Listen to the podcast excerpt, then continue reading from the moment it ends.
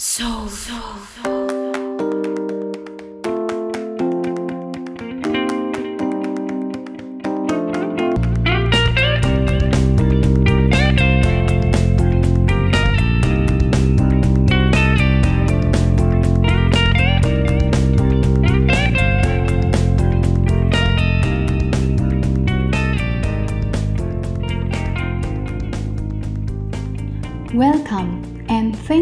For listening to Nana Break. Di podcast channel ini, saya akan menemani aktivitas kamu dengan chit-chat santai tapi berbobot tentunya bersama para pakar di bidang penelitian dan penulisan ilmiah biomedis. Penasaran sama masalah dan tips yang akan dibahas? Stay tune on my podcast channel Nana Break.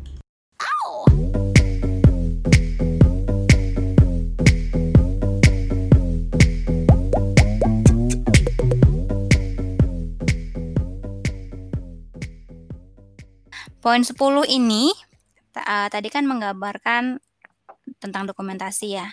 Nah, selain poin 10 ini, dokumentasi yang sering digunakan dalam uji klinis adalah akuasi. Itu juga uh, ter terdokumentasikan di dalam ICH-GCP. Akuasi itu apa?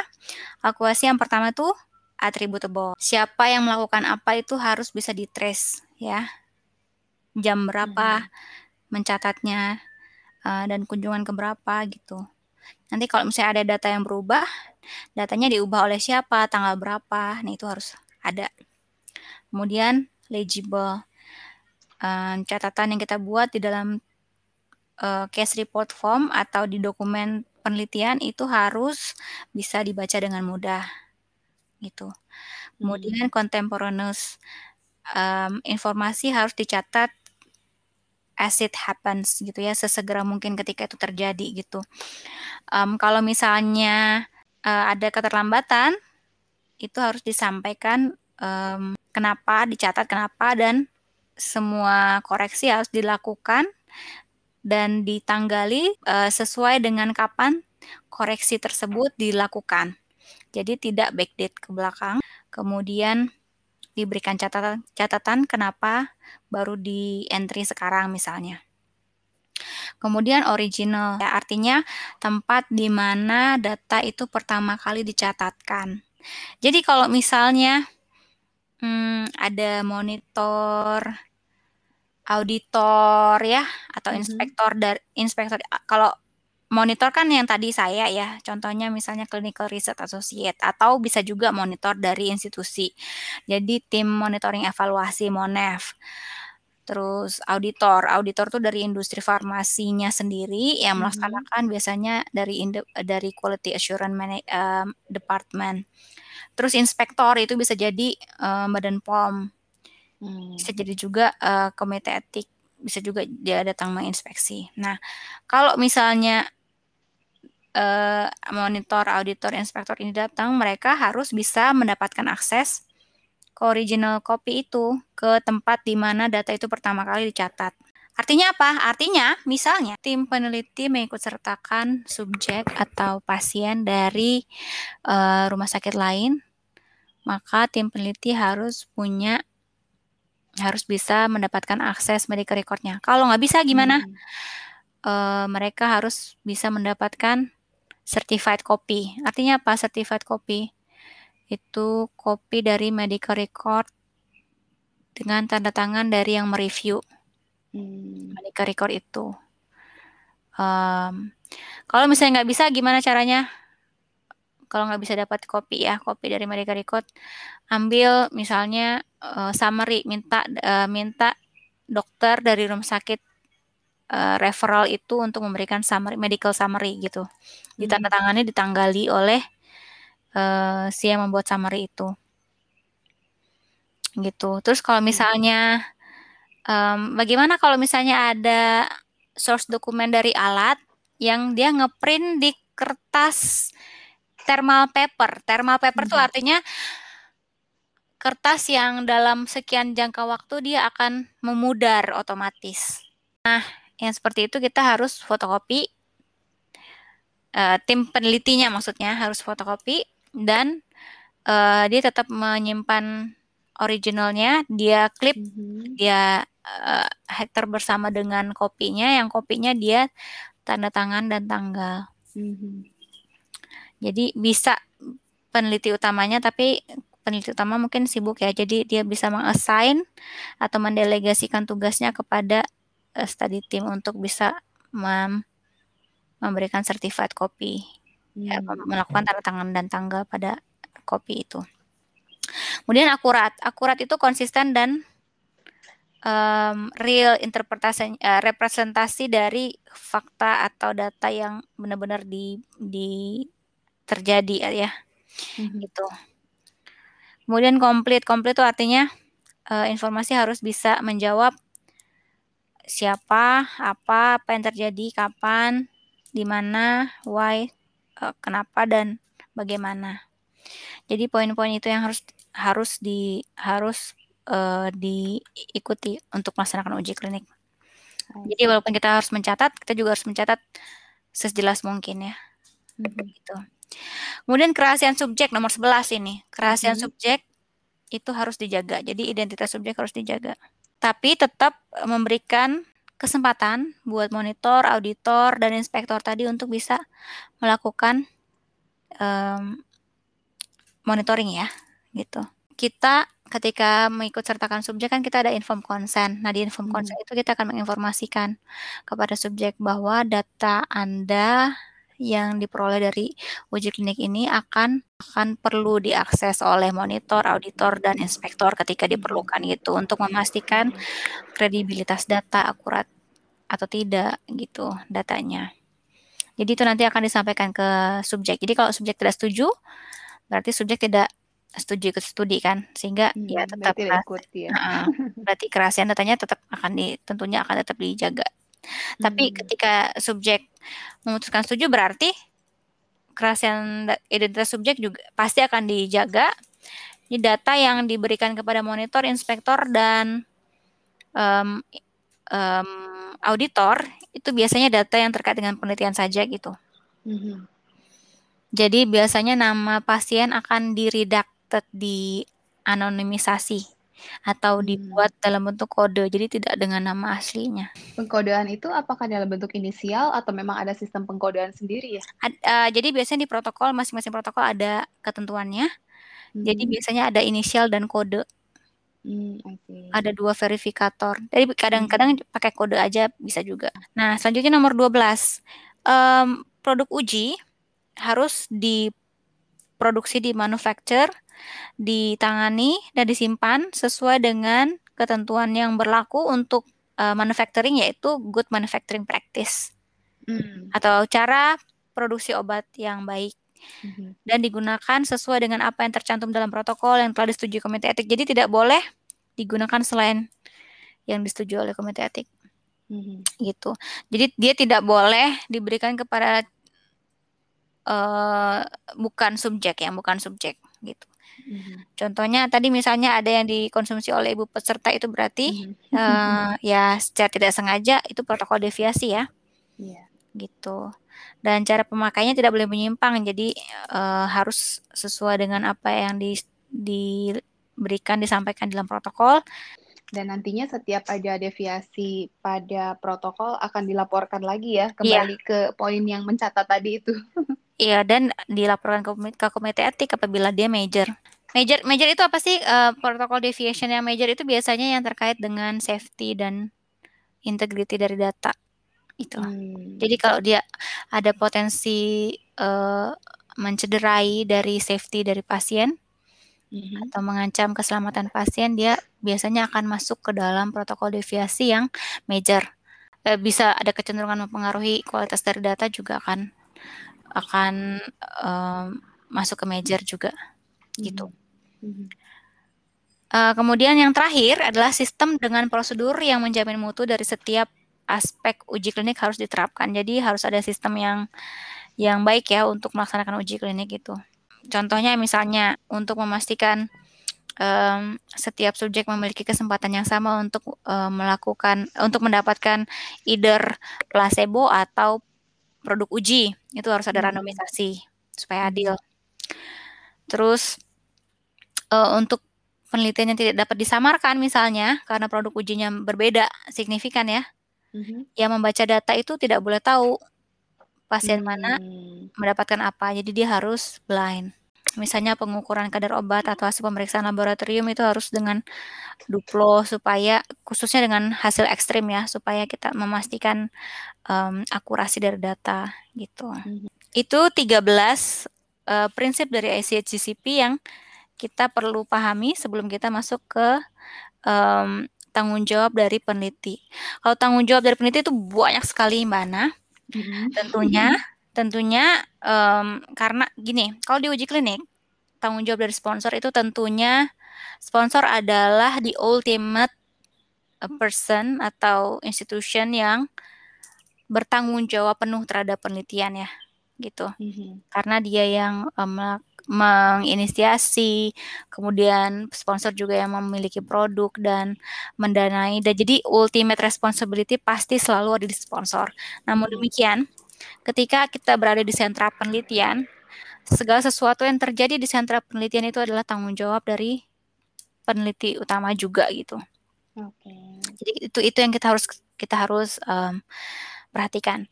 Oleh karena itu tanggung jawabnya apa saja? Hmm, Tentu saja yang pertama sebelum uji klinik dimulai adalah mendapatkan persetujuan dari uh, komite etik. Mm-hmm.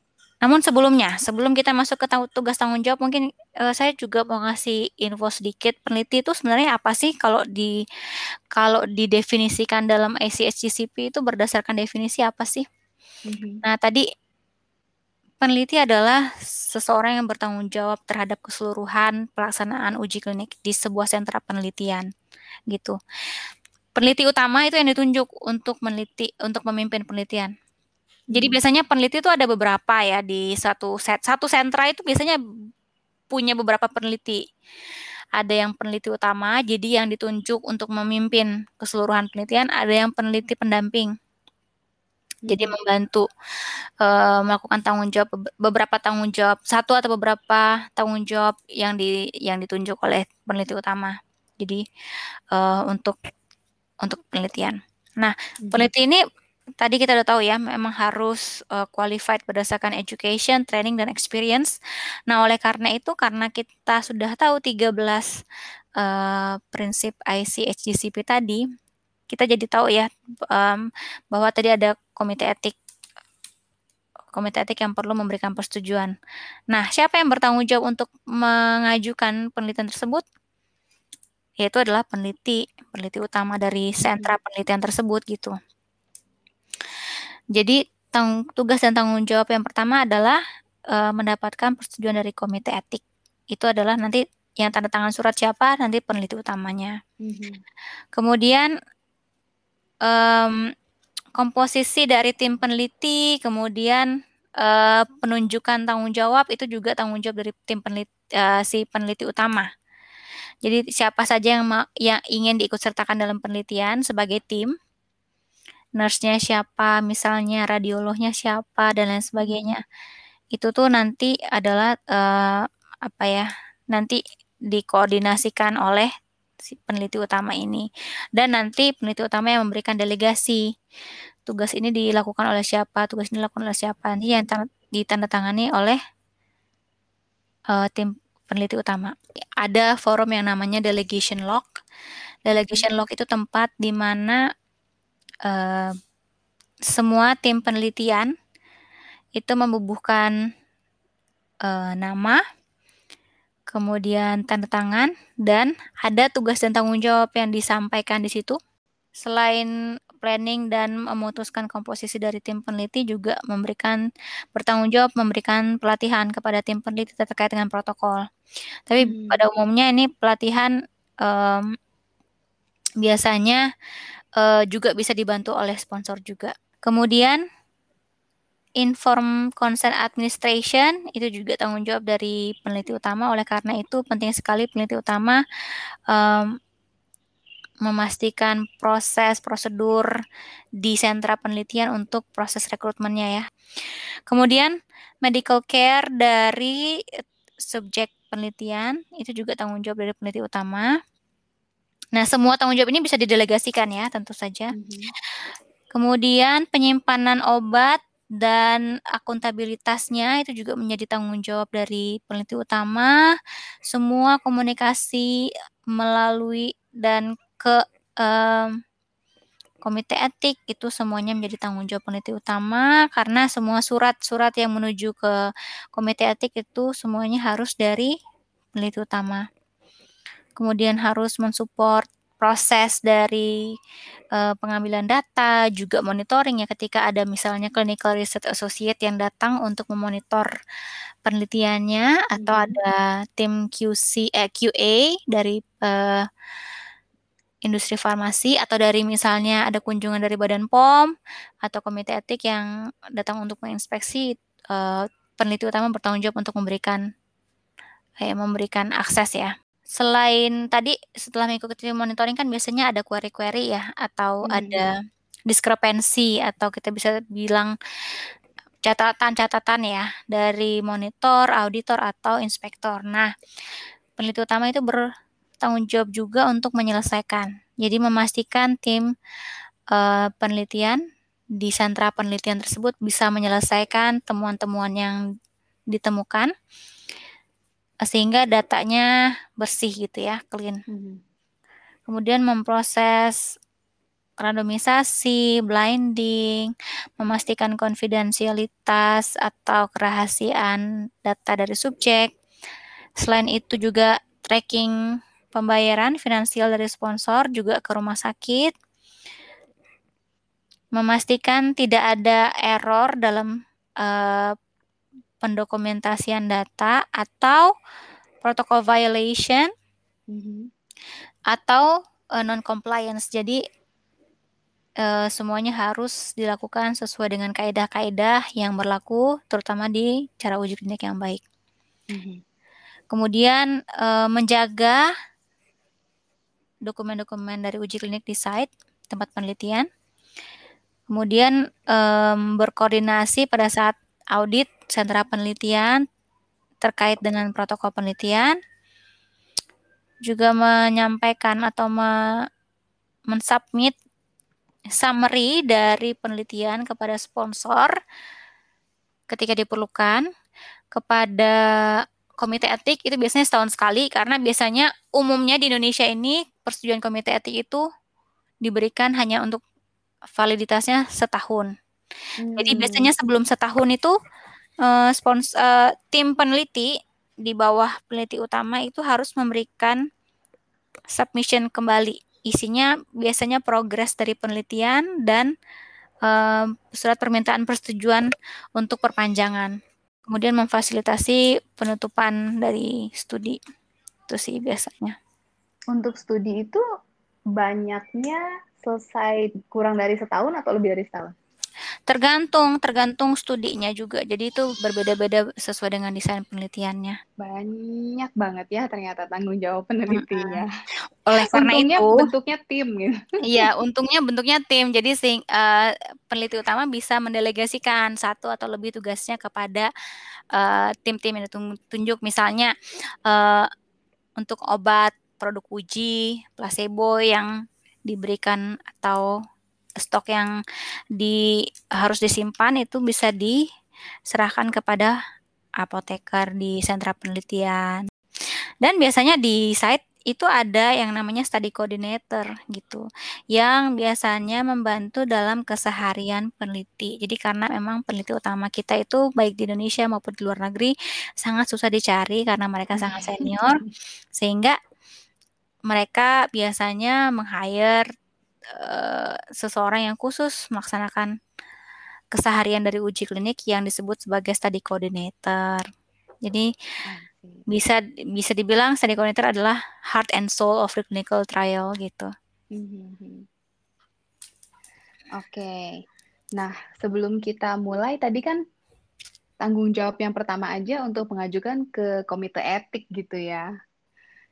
Supaya mengurangi risiko ditolak. Ya. Kira-kira apa aja sih yang udah harus kita siapin sebelum kita mau submit ke komite etik? Oke, okay. uh, eh, kalau kita, kalau kita berbicara tentang submission ke komite etik ya, tentu saja yang paling utama harus ada itu adalah protokol penelitian. Mm-hmm. Kemudian inform consent. Karena inform consent ini penting sekali kalau nggak di-review sama komite etik bisa jadi uh, isi dari inform consent itu koersif. Artinya sangat menggiurkan sehingga pasien tidak berpikir panjang hmm. dan mau langsung ikut serta tanpa berpikir secara objektif. Hmm. Contoh misalnya inform konsennya dijanjikan akan diberikan uang sebesar 10 juta gitu. Hmm. Makanya langsung pengen ikutan. Langsung pada pengen ikutan gitu. Karena memang di di negara dengan demografi penduduk yang uh, sangat uh, dinamis seperti kita gitu ya dan um, banyak penduduk yang masih di bawah angka kemiskinan, uh, hal ini tuh sangat real bahwa banyak sekali yang akan mempertimbangkan kebutuhan finansial gitu mm-hmm. dibanding keselamatan dirinya sendiri gitu yang penting dapat duit. nah hal itu perlu di review oleh komite etik. Nah berarti tadi selain protokol, selain um, inform consent, juga investigator brochure biasanya akan diminta diikutsertakan dalam um, submission komite etik. Itu. Selain itu, biasanya CV dari peneliti utama mm-hmm. yang sudah ditandatangani dan diberikan tanggal uh, diberikan tanggal terbaru ya kan harusnya CV-nya yang terbaru karena yang terupdate mm-hmm. yang paling dimasuk mm-hmm. yang dimasukkan ke dalam um, submission dosiernya. Hmm. Kemudian uh, tentunya GCP training ya, certificate. Hmm. Hmm, kita bisa submit PI-nya, tapi juga bisa submit PI dan co-I-nya. Jadi uh, peneliti utama dan peneliti pendampingnya. Biasanya juga diminta draft dari agreement dengan sentra penelitian. Co-investigator wajib punya sertifikat GCP juga nggak sih? Iya, biasanya semuanya.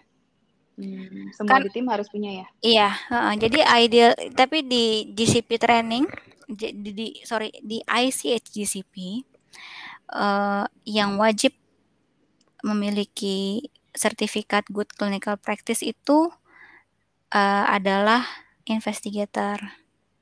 Tapi umumnya kita akan meminta semua tim yang terlibat untuk memiliki sertifikat good clinical practice. Saya rasa itu bahan-bahan yang uh, perlu disubmit ke komite etik. Tapi pada umumnya hmm. setiap komite etik mereka sudah punya daftar dari dokumen-dokumen um, apa saja yang perlu disubmit. Sebenarnya yang paling, paling penting adalah poinnya bahwa riset itu harus scientifically sound. Mm-hmm.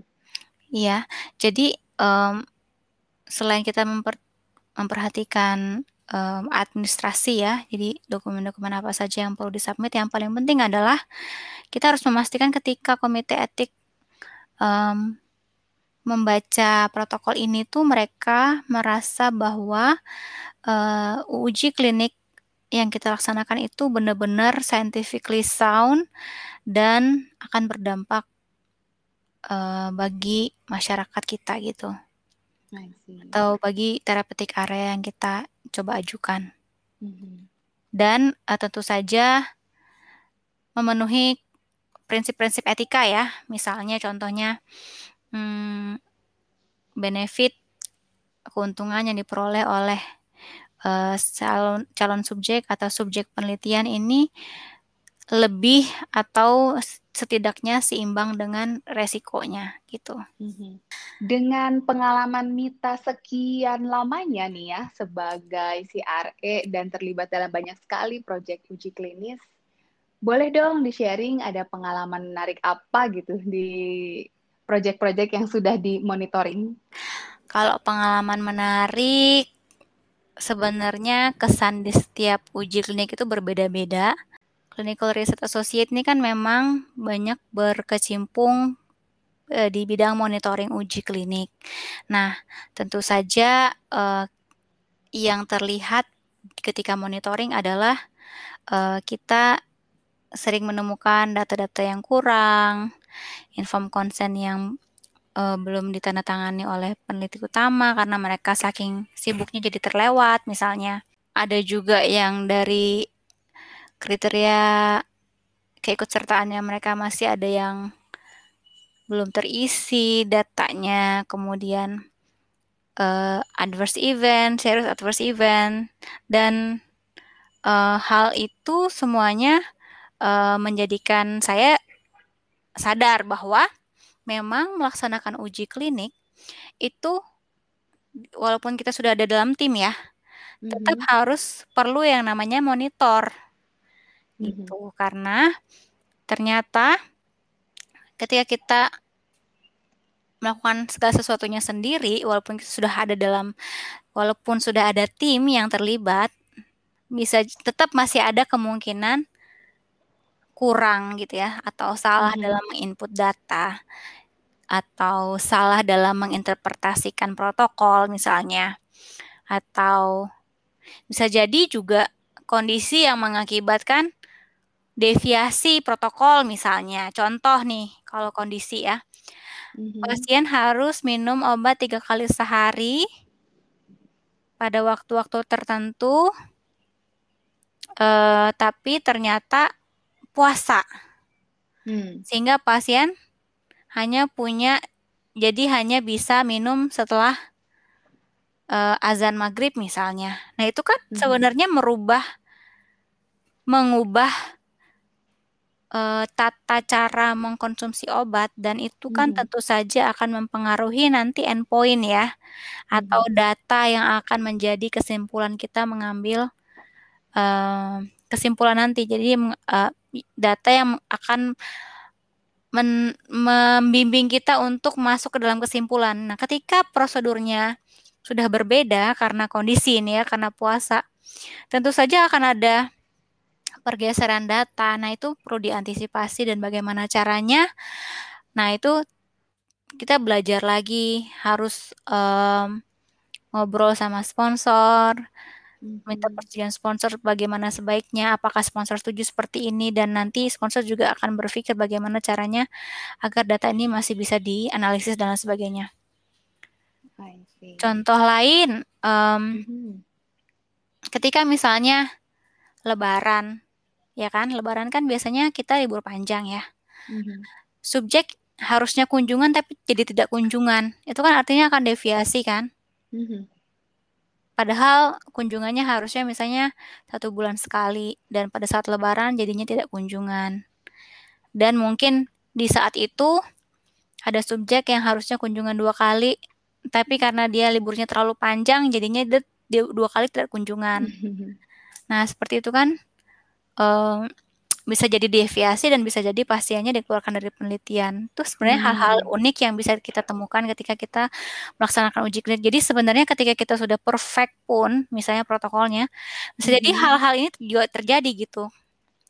Karena kondisi, bukan hmm. karena kita gitu. Contohnya tadi bisa jadi juga pasien um, salah menaruh obat sehingga ibunya mengkonsumsi obat tersebut karena ibunya tahu itu akan mereda sakit, me, meringankan rasa nyeri misalnya. Nah, hal-hal hal-hal tersebut kita tidak bisa uh, kontrol dan hmm. human error itu pasti ada sehingga uh, penting sekali setiap uji klinik itu atau setiap penelitian kita ada monitornya. Jadi ada orang hmm. uh, mata kedua lah untuk mengkonfirmasi apakah data yang kita input sudah sesuai, uh, apakah proses yang kita lakukan sudah um, mengutamakan keselamatan pasien dan lain sebagainya. Wow. Ternyata selain punya knowledge, kayaknya jadi CRA harus punya communication skill juga ya. Sangat, sangat harus punya karena ketika kita menjadi CRA atau Clinical Research Associate, kita akan sehari-hari berpapasan dengan peneliti utama dan tim penelitian di site dan kita bisa jadi di-assign ke lebih dari satu site. Artinya kita akan bertemu banyak sekali peneliti utama dan banyak sekali tim penelitian yang punya karakter yang berbeda-beda sehingga kita perlu belajar juga untuk um, bisa berkomunikasi dengan baik dan menempatkan diri tentunya. Ya, seru tapi ya. Tentunya. Kemudian tadi kan untuk peneliti-peneliti itu harus sudah melewati pelatihan GCP. Nah, kalau misalnya mau mengikuti pelatihan GCP itu ke mana ya? Oke, kalau untuk melakukan um, good clinical practice training eh, sekarang di era pandemi ini um, kita memiliki sedikit keberuntungan ya karena di era pandemi ini kita uh, lebih banyak melaksanakan pelatihan itu via Zoom atau um, online ya secara online hmm. sehingga uh, beruntung sekali ini ada organisasi IASMED, the Indonesian Association for the Study of Medicinals, ya non-profit organization yang uh, memfasilitasi pelatihan good clinical practice. Jadi uh, nanti mungkin bisa disampaikan oleh Mbak Ana di akhir bagaimana hmm. caranya untuk mendaftar uh, pelatihan good clinical practice ini. Dan um, untuk jadwal-jadwalnya juga kita sudah punya uh, tim yang siap untuk memberikan informasi jadwal terbaru dari pelatihan good clinical practice. Sebenarnya okay. saya mm-hmm. saya pribadi um, kebetulan uh, untuk podcast ini sebagai disclaimer uh, saya tidak mewakili institusi mana pun dan sehingga um, dan untuk IASMED ini nanti uh, bisa langsung menghubungi ke tim atau nomor telepon yang di nanti disampaikan di akhir. Uh, kebetulan saya di sini sekretaris dari uh, saat ini masih sekretaris dari IASMED, jadi nanti bisa akan dibantu untuk pendaftarannya. Wow, so this is the right person to talk. Thank you, iya. Yeah. Kalau bisa saya simpulkan, untuk mengkondak sebuah uji klinis itu memang banyak banget faktor-faktor yang harus diperhatikan. Tapi yang paling harus diingat adalah harus scientifically sound dan jangan lupa kita memperhatikan etik, juga benefitnya dan monitoring. Monitoring. ya, harus check and recheck. Begitu ya, Mita? Iya. Terima kasih untuk penjelasannya very detail and clear. Serasa udah dapat kisi-kisi pelatihan GCP di sini. Makanya harus Luar ikut biasa. pelatihan GCP selanjutnya. Eh, buat eh, yang, yang belum punya ya. ya. Belum yang buat yang belum punya sertifikatnya. Oh ya, itu sertifikatnya berlaku berapa lama ya? Nah, di Indonesia sendiri sebenarnya tidak ada ketentuan. Jadi Badan hmm. POM, Badan POM sendiri uh, mengeluarkan uh, informasi bahwa tidak ada ketentuan berapa lama masa berlakunya. Namun hmm. pada umumnya untuk uji klinik yang bersifat uh, global, multi center, mereka meminta paling sedikit setidaknya tiga tahun sekali harus diperbaharui atau di refresh, sehingga okay. pengetahuan kita uh, bisa terus terupdate gitu. Karena setiap hmm. tahun kita bisa jadi akan mendapatkan contoh-contoh yang baru juga gitu. Hmm. Oke, okay, thank you so much Mita untuk waktu dan energinya. Sama-sama Mbak Ana, senang sekali sudah bisa um, hadir di sini dan memberikan sedikit ilmu. Tapi kalau misalnya uh, ada yang perlu dikoreksi oleh teman-teman, silahkan ya Mbak Ana ya, bisa jadi bahan diskusi okay. bersama. Iya, bisa nanti kita berkontak via email yang akan tercantum juga di sini. Iya. Terima kasih Mita. Terima kasih Mbak Ana. Demikian sharing dari narasumber kita kali ini. Semoga fellow scientist tidak hanya enjoy, tapi juga mendapatkan manfaat yang bermakna. Jika kamu punya saran atau usulan topik yang ingin dibahas, please send your email to nanabrick@al.com. N A N A B R I C at aol.com because science matters. Choose.